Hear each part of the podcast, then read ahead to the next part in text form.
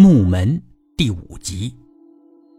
窗帘也拉下来，然后用眼罩罩住自己的眼睛。没有眼罩呢，用不透明的布盖住眼睛也行，但是一定不能压迫到眼球。总之是避免一切光源的干扰，然后闭上眼睛，一定要闭紧，不能有缝隙，但又不能闭得太紧，也是为了避免压迫眼球。如果在这种没有任何外部光源干扰的情况下，视野里面出现了明暗，甚至出现了黑白红灰之外的颜色，说明这个人具备特殊的天赋，那就是一百万分之一的天赋。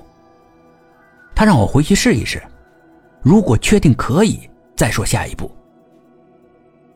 又开了一段，他拐进了一条小路。这边呢属于郊县，我只认识沿着大路走的方向。进了小路之后，我完全就不认路了。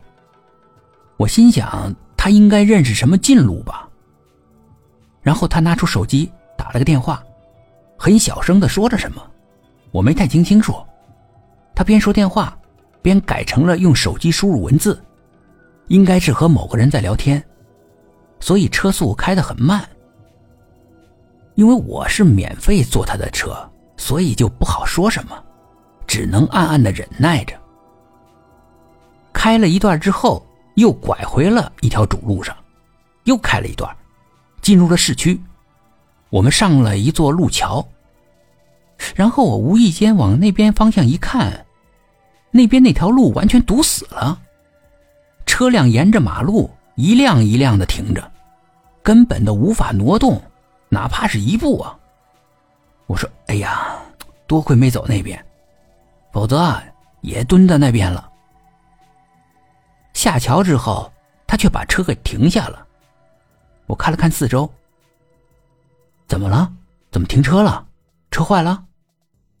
他一指桥下，说：“那个小孩好可怜。”我顺着他手指看过去，桥下有个女人，带了两个小女孩。他们穿的衣服很脏，显然是很久没洗过了，脸上也是脏兮兮的。这几个人拖了很大的行李，应该是来捡垃圾的那种，他们应该是流浪汉。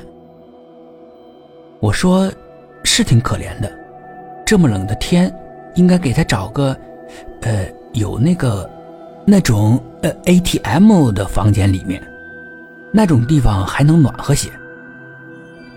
他没有要走的意思，我有些急着回家，但又不好意思说。